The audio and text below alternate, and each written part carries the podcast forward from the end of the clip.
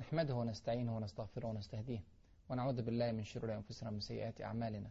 إنه من يهده الله فلا مضل له ومن يضلل فلا هادي له وأشهد أن لا إله إلا الله وحده لا شريك له وأشهد أن محمدا عبده ورسوله. أما بعد فأهلا ومرحبا بكم في هذا اللقاء المبارك وأسأل الله عز وجل أن يجعل هذه اللحظات في ميزان حسناتنا أجمعين. مع الحلقة السابعة من حلقات فتح فلسطين والشام وذكرنا في الحلقة الماضية المجلس الاستشاري العظيم الذي جمعه الصديق رضي الله عنه وأرضاه ليعرض عليه فكرة فتح بلاد الشام وحرب الدولة الرومانية في ذات الوقت الذي يحاربون فيه الدولة الفارسية في أرض العراق. هذا المجلس المجلس الاستشاري العظيم كان من أعظم أو هو أعظم مجالس الاستشارة في العالم بعد وفاة الحبيب صلى الله عليه وسلم وهو مجلس يضم عشرة من المبشرين بالجنة بالإضافة إلى عدد آخر من الصحابة رضي الله عنهم وأرضاهم أجمعين. كان يضم بين طياته أبو بكر الصديق رضي الله عنه عمر بن الخطاب عثمان بن عفان علي بن أبي طالب طلحة الزبير سعد بن أبي وقاص أبو عبيدة بن جراح عبد الرحمن بن عوف سعيد بن زيد وغيرهم من كرام الصحابة رضي الله عن الجميع. هذا المجلس عرضت عليه هذه الفكرة العجيبة فكرة حرب الدولة الرومانية وتكلم أول ما تكلم عمر بن الخطاب رضي الله عنه وأرضاه وقال إنني سبحان الله كنت أفكر في ذات الأمر ولكنك كالعادة تسبقنا يا صديق إلى كل خير. وكان يفكر أيضا في فتح بلاد الشام. يعني الفكرة كما ذكرنا في الحلقة الماضية راودت الصديق وراودت عمر بن الخطاب وراودت شرحبيل بن حسنة في وقت واحد. ومن ثم كانت كلها, كلها بشريات إلى إن شاء الله الفتح والنصر والتمكين والسيادة. عمر بن الخطاب لم يكتفي بتأييد الأمر ولكنه بدأ يشرح في الخطة العسكرية وكان من رأيه أن يرسل سيدنا أبو بكر الصديق الجيوش الكثيرة يعني الخيل إثر الخيل بتعبير عمر بن الخطاب رضي الله عنه يعني حرب شاملة مرة واحدة قوة كبيرة تذهب مرة واحدة لفتح بلاد الشام وده كان منهج عمر بن الخطاب عامة في الفتوح زي ما نشوف بعد كده وبرضه كان منهج الصديق في حرب في الدولة الفارسية في أرض العراق.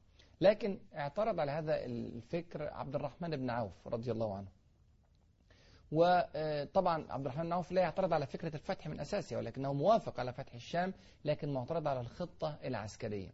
يعني الصحابة رضي الله عنهم, رضي الله عنهم وأرضاهم تركوا تماما مناقشة المبدأ. المبدأ جميعا موافقون عليه. جميع الصحابة المستشارون في هذا الأمر موافقون على فتح بلاد الشام وحرب الدولة الرومانية لكن يختلفون في الأداء العسكري. في الاستراتيجية أو في التكتيك العسكري الذي سيتم في هذه المعركة. فيقول عبد الرحمن بن عوف يا, يا أبا بكر إنها الروم ركن ركين وحد شديد. يعني هذه دولة عظيمة جدا لا نستهين بها.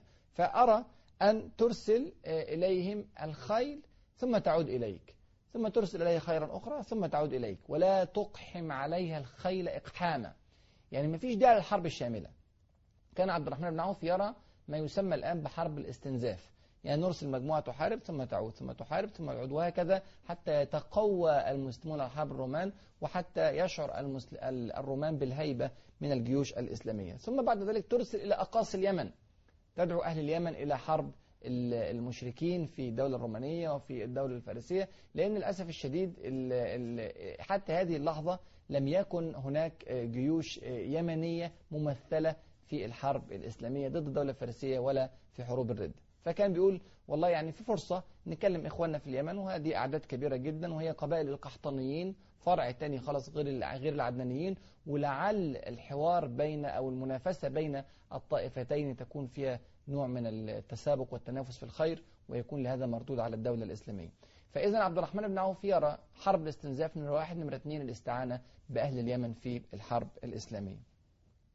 يبقى إحنا دلوقتي عندنا رأيين عسكريين وإن كان الجميع موافق على قضية الفتح الرأي الأول اللي الحرب الشاملة والرأي الثاني حرب الاستنزاف.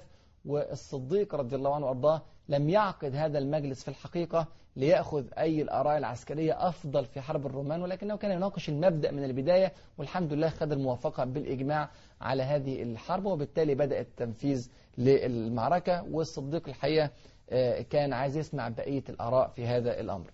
سيدنا عثمان بن عفان كان ليه رأي تاني غير الرأي الأولاني وغير الرأي التاني. إيه رأيه؟ قال رضي الله عنه وأرضاه رأيي أنك ناصح لأهل هذا الدين عليهم شفيق.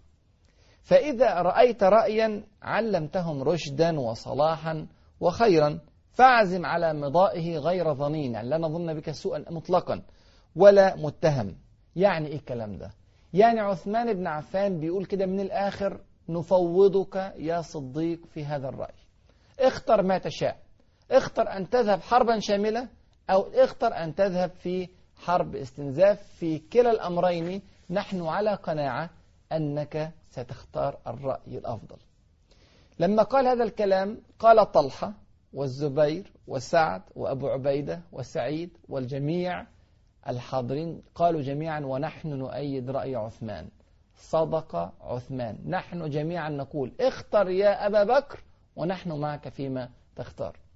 الكلام ده طبعا يا إخواني مش مداهنة للحاكم حاشا لله. هؤلاء هم أمناء الأمة وفيهم الأمين أبو عبيدة بن الجراح رضي الله عنه وأرضاه وفيهم عمر ابن الخطاب رضي الله عنه وأرضاه لو كان بعد النبي كان عمر. فيهم قمم الصحابة رضي الله عنهم وأرضاهم.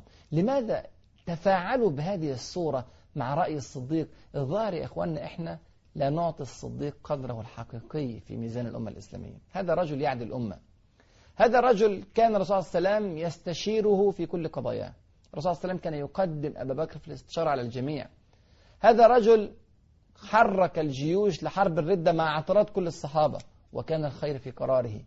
هذا الرجل خرج بعث أسامة بن زيد مع اعتراض كل الصحابة وكان الخير في قراره. هذا الرجل أصر على إمارة أسامة بن زيد رضي الله عنهما واعترض الصحابة وكان الخير في قراره. تتكرر مرة والثانية والثالثة والعاشرة رؤية الصديق الصائبة.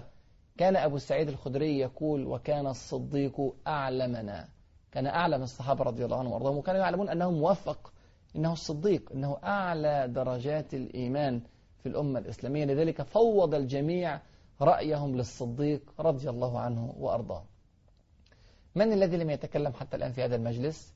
كان الذي لم يتكلم هو علي ابن أبي طالب رضي الله عنه وأرضاه. وكان الصديق يحب أن يستمع إلى كل الآراء التي في المجلس فقال وما لك صامت يا أبا الحسن؟ فقال الحسن رضي أبو الحسن رضي الله عنه وأرضاه علي بن أبي طالب قال كلمات جميلة جدا. قال والله أعلم أنك منصور في الحالتين.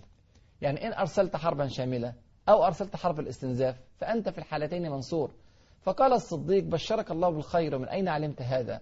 فقال علي بن أبي طالب رضي الله عنه وأرضاه سمعت رسول الله صلى الله عليه وسلم يقول لا يزال هذا الدين ظاهرا على كل من ناوأه حتى يقوم الدين وأهله ظاهرين. يا سلام. سيدنا الصديق عندما سمع هذه الكلمات قال سبحان الله ما أحسن هذا الكلام؟ ما أحسن هذا الحديث؟ لقد سررتني سرك الله في الدنيا والآخرة. وهذا كلام يا إخواني وأخواتي كلام حقيقي واقعي مصدق بالقرآن والسنة ومصدق بالتاريخ. هذا الدين إذا تمسك به أهله فإنه لا يقوم له عدو أبدا مهما كان هذا العدو. كان رومان كان من الفرس كان من الصينيين كان من التتار كان من الصليبيين كان من الإنجليز من الفرنسيين من أي عدو حارب المسلمين في تاريخهم. إذا تمسك المسلمون بدينهم هذا الدين لا يستطيع أحد أن يناوئه كما بشر الحبيب صلى الله عليه وسلم. إذا خرجنا من المجلس الاستشاري بأن الحمد لله موافقين على فتح الشام وفوض الصديق في الخطة العسكرية واختار الصديق الحرب الشاملة أي أنه سيخرج الجيوش مرة واحدة إلى حرب الشام تماما كما فعل في حرب الفرس في أرض العراق وبدأ استنفار المسلمين للحرب في أرض الشام. خلي بالنا إلى هذه اللحظة ليس هناك جيش نظامي للمسلمين. يعني إحنا ما عندناش جيش محترف نظامي فقط مهمته الحرب إنما يستنفر المسلمون. فيخرج التاجر ويخرج الزارع ويخرج القاضي ويخرج العالم ويخرج كذا وكذا من عموم المسلمين إلى الحرب في سبيل الله. فبدأ الصديق رضي الله عنه وأرضاه في استنفار المسلمين. وقف هو المجلس الاستشاري الأعلى ونادوا الصلاة جامعة واجتمع المسلمون في المسجد النبوي وبدأ يحرك المسلمين للقيام للجهاد في سبيل الله فقال إني استنفرتكم لأمر خير لكم في الدنيا والآخرة وهو جهاد الروم في أرض الشام. يا ترى إيه رد فعل الناس على هذا الكلام الخطير؟ تخيلوا في هذه اللحظة لم يقم أحد. شيء غريب جدا. ما قام رجل واحد لهذا الاستنفار الذي قام به الصديق رضي الله عنه وأرضاه. طبعا ديت علامة استفهام كبيرة جدا. إزاي؟ إحنا بنتكلم في المدينة المنورة.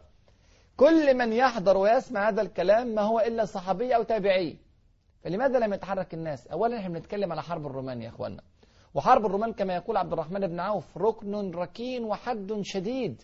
يعني الدولة الرومانية دولة عظيمة. ثم إنهم ينظرون إلى أعدادهم في المدينة المنورة قليلة أعداد قليلة. لا ننسى أن صفوة الصفوة في الدولة الإسلامية قد خرجوا بالفعل جات في سبيل الله في أرض فارس. إحنا عندنا في الدولة الفارسية الآن يحارب من المسلمين 18 ألف مقاتل مسلم.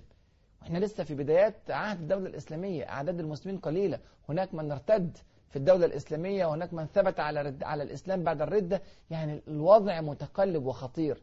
إن كنا قد صبرنا على حرب الدولة الفارسية فكيف نصبر على حرب الدولة الفارسية مع الدولة الرومانية في وقت واحد؟ ففي نوع من التردد عند المسلمين. كل واحد مستني يا ترى إيه اللي هيحصل؟ يا ترى فعلا ننحارب الدولة الرومانية مع الدولة الفارسية؟ فلم يقم أحد في هذا الاستنفار الأول وهذا أغضب جدا عمر بن الخطاب. سيدنا أبو بكر خد الموضوع بهدوء وسيدنا عمر غضب غضبا شديدا وقال يعني كلمات شديدة على المسلمين قال أما أنه لو كان عرضا قريبا وسفرا قاصدا لابتدرتموه. يعني يشبههم بالمنافقين. لو كان عرضا قريبا وسفرا قاصدا لابتدرتموه فغضب الناس وبدأ يحصل نوع من المشحنة فهدأهم. سيدنا أبو بكر الصديق وقال ما يقصد عمر أن يشبهكم بالمنافقين ولكن يقصد استنفار المتثاقلين إلى الأرض. عندها قام رجل واحد. من هو هذا الرجل الذي قام وما تبعات قيامه؟ هذا ما نعرفه بعد الفاصل. فابقوا معنا.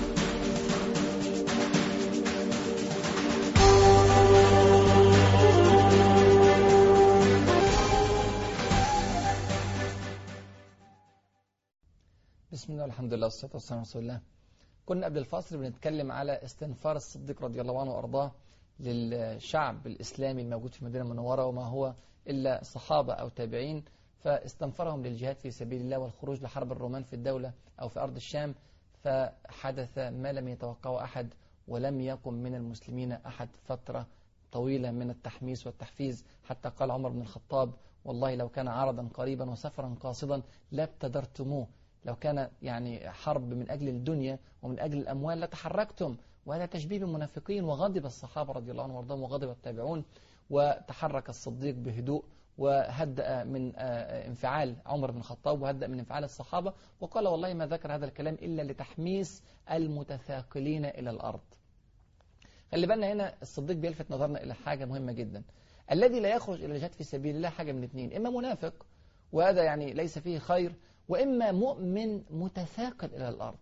كما يقول ربنا سبحانه وتعالى يا أيها الذين أمنوا ما لكم إذا قيل لكم انفروا في سبيل الله ثاقلتم إلى الأرض. بداية الآية يا أيها الذين آمنوا. يعني الناس ممكن يكون فيها خير بس مترددة لشيء أو لأشياء في نفوسها. فنأخذ الناس بالروية وبالهدوء وبالسكينة وسينزل ربنا سبحانه وتعالى سكينته وطمأنينته على الصادقين وعلى المؤمنين. بعد هذا التحميس والتحفيز قام رجل واحد من المسلمين هو خالد ابن سعيد الأموي رضي الله عنه وأرضاه. وهو من كرام الصحابة ومن أوائل الصحابة من الذين أمنوا في العهد الأول من أيام الدعوة الأولى لرسولنا وحبيبنا صلى الله عليه وسلم.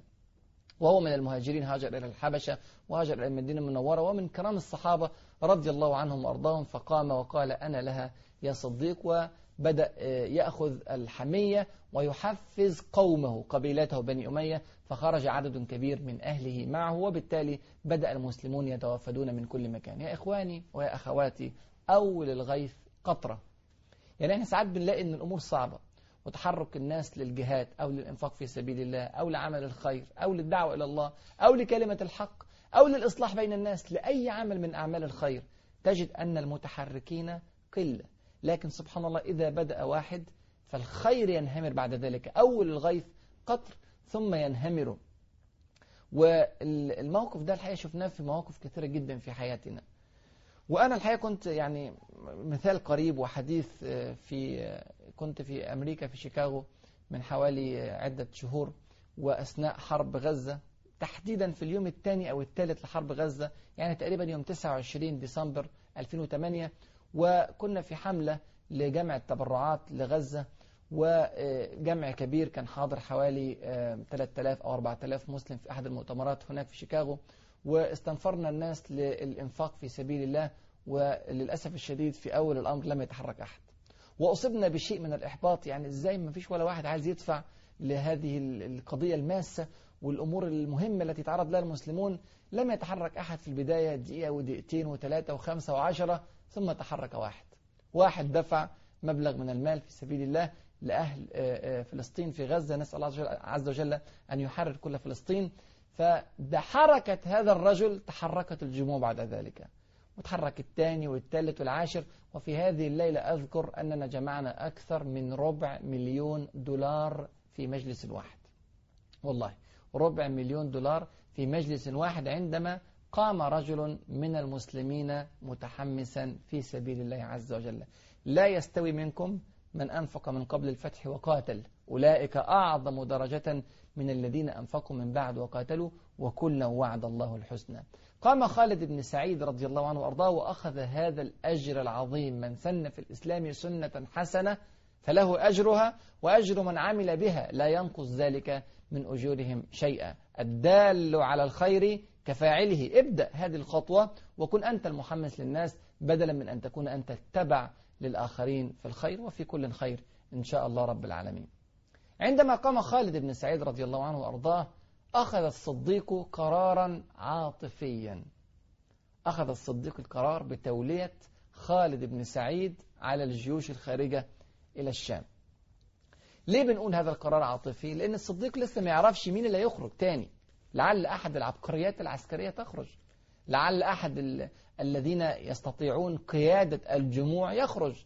لعل خالد بن سعيد رضي الله عنه مع كونه من السابقين ومع كونه من المؤمنين ومع كونه من الصادقين ليست له الحنكة السياسية والعسكرية والقيادية للجيوش. وهذا كان واقع الأمر بالفعل. يعني كان خالد بن سعيد ليست له من من الحكمة العسكرية ما لغيره من كرام الصحابة والأفاضل الذين يعني برعوا في الميدان العسكري وفي الحروب العسكرية. لذلك نقول أن هذا كان قرارا عاطفيا من الصديق رضي الله عنه إن فعل لأنه لم يتحرك أحد وتحرك خالد بن سعيد فجعله أميرا على القوم ولكن بعد هذا القرار وبعد أن اجتمع مجلس الشورى عارضه عمر بن الخطاب رضي الله عنه وأرضاه. وقال يا أبا بكر إن خالد بن سعيد ضعيف التروءة. ضعيف التروءة يعني لا يتروى. عند حربه للمشركين. يعني قد يقدم إقداما في غير محله. ثم إنه مخذول. يعني بمعنى أنه يسرع بالانسحاب إذا رأى أزمة من الأزمات. يعني ضعيف أو سريع القدوم وسريع الانسحاب وليس هذا من الصفات الحميدة في القائد العسكري. فوضع الصديق في مأزق. الصديق رأى أن كلام عمر هو كلام حقيقي. وعلى فكرة الصديق كان عنده نوع كبير جدا جدا من التواضع. لا يتمسك بالأمر إلا إذا كان يرى الحق فيه. فإن رأى أن الحق في غير كلامه ما أسهل أن يتنازل عن رأيه لغيره من المسلمين. فرأى عمر بن خ... رأى الصديق رضي الله عنه وأرضاه أن رأي عمر في هذا الأمر رأي صحيح ورأي سليم.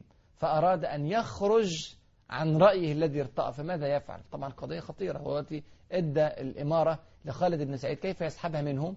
سحبها منه بذكاء شديد جدا.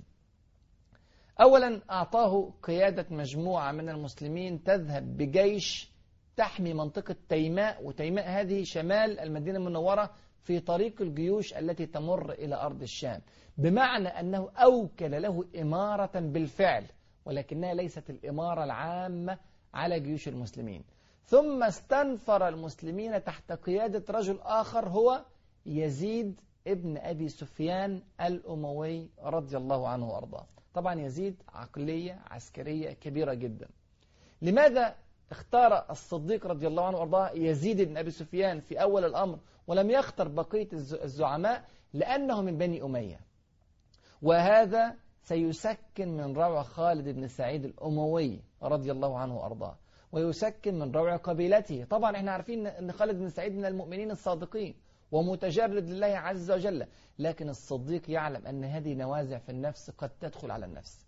ولا يريد أن يعين الشيطان على خالد بن سعيد ولا على قبيلته. فأراد أن يختار رجلا يقبله خالد بن سعيد وتقبله قبيلة بني أمية. فاختار يزيد ابن أبي سفيان رضي الله عنه وأرضاه وكان من نعم القواد العسكريين. وفي نفس الوقت اختار رضي الله عنه وأرضاه عددا من القواد. اختار شرحبيل بن حسنة كما قالت الرؤية التي رآها شرحبيل بن حسن أنه يحمل راية من رايات المسلمين واختار أبا عبيدة ابن الجراح أمين الأمة رضي الله عنه وأرضاه. طبعا من الواضح أن اختيار أبو عبيدة هو اختيار يقصد من البداية أن يكون هو الرئيس العام للقوات, للقوات الإسلامية في أرض الشام لكن قدم الصديق اختيار يزيد حتى يهون الأمر على خالد بن سعيد وعلى قبيلته. لكن قال للجميع أنكم إذا اجتمعتم فإن الأمير هو أبو عبيدة ابن الجراح. يعني في ذلك الوقت هنعمل ثلاث جيوش. جيش عليه أبو عبيدة وجيش عليه يزيد بن أبي سفيان وجيش عليه شرحبيل بن حسنة. فإذا اجتمعت الجيوش الثلاثة في حرب من الحروب يكون على الجميع سيدنا آه، أبو عبيدة ابن الجراح رضي الله عنه وأرضاه. وإن اجتمع جيش يزيد مع جيش شرحبيل فيكون يزيد هو القائد على الجيشين. يعني منتهى الدقة حتى لا يحدث نوع من الخلاف أو النزاع بين القادة وبين الجيوش. وأقام معسكرات حربية خارج المدينة المنورة. المدينة المنورة ما كانت تستوعب الجيوش التي آه، تأتي من هنا وهناك. والمتطوعين الذين يأتون من أطراف الجزيرة العربية. المدينة المنورة كانت صغيرة جدا في ذلك الوقت فأقام معسكرات للجيوش خارج المدينة المنورة وبدأ يستنفر الجزيرة العربية بكاملها. كل من يريد أن يجاهد في سبيل الله فليأتي إلى المدينة المنورة ويرسله إلى المعسكرات الحربية الموجودة في خارج المدينة المنورة في شمال المدينة المنورة. بعد عدة يعني أيام من هذا الاستنفار خرج الصديق رضي الله عنه وبدأ ينظر إلى الجموع المتجمعة هناك فرآها في عدة حسنة. يعني رأى الخيول حسنة ورأى الإعداد حسن والسيوف حسنة وحمية المجاهدين في سبيل الله حسنة لكنه وجد أن العدد قليل. فقال لأصحابه رضي الله عنهم وأرضاهم قال لعمر وعبد الرحمن بن عوف ولغيرهم من المستشارين قال أترضون هذه العدة لبني الأصفر؟ فقالوا والله ما نرضى هذه العدة لبني الأصفر. يعني لا يمكن أن نخرج الجنود بهذه القلة لحرب الدولة الرومانية. طبعا واخدين الأمر بتعقل وبدراسة مش اندفاع عاطفي ناحية حرب الدولة الرومانية لكن بيدرسوه وبياخدوا بكل الأسباب. فقالوا فماذا ترون؟ فقالوا أرسل إلى أقاصي اليمن. إلى الآن يا إخواني ويا أخواتي اليمن غير ممثلة في الحروب الإسلامية. غير ممثلة لعلها إلا بطائفة قليلة جدا حوالي ألف مقاتل فقط من قبيلة طيء. قبيلة طيء وإن كانت تسكن في شمال الجزيرة العربية إلا أن جذور طيء من قحطان من اليمن هي فقط ألف واحد يقاتلون في آه، العراق مع جيش خالد بن الوليد رضي الله عنه. لكن معظم الجيوش الإسلامية كانت من العدنانيين أو من أهل الجزيرة العربية من شمالها. فأرادوا استنفار أهل اليمن فأرسل آه، الصديق رضي الله عنه وأرضاه رسالة مع أنس بن مالك رضي الله عنه إلى أهل اليمن يستنفرهم للجهاد في سبيل الله. فمر أنس بن مالك على القبائل اليمنية حتى وصل إلى قبيلة ذي الكلاع الحميري وعرض عليه أمر الجهاد في سبيل الله. يا ترى إيه رد فعل ذي الكلاع الحميري الذي يعتبر قدوة ومثل لكل المجاهدين في سبيل الله؟ يا ترى رد فعل القبائل اليمنية إيه؟ يا ترى لما جت القبائل اليمنية للمعسكرات الإسلامية وصل عدد المسلمين لكم مقاتل؟ ويا ترى تحركوا بأي هيئة إلى حرب الدولة الرومانية في الشام؟ ده اللي نعرفه بإذن الله في الحلقة اللي جاية.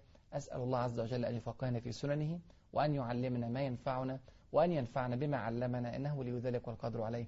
والسلام عليكم ورحمة الله وبركاته.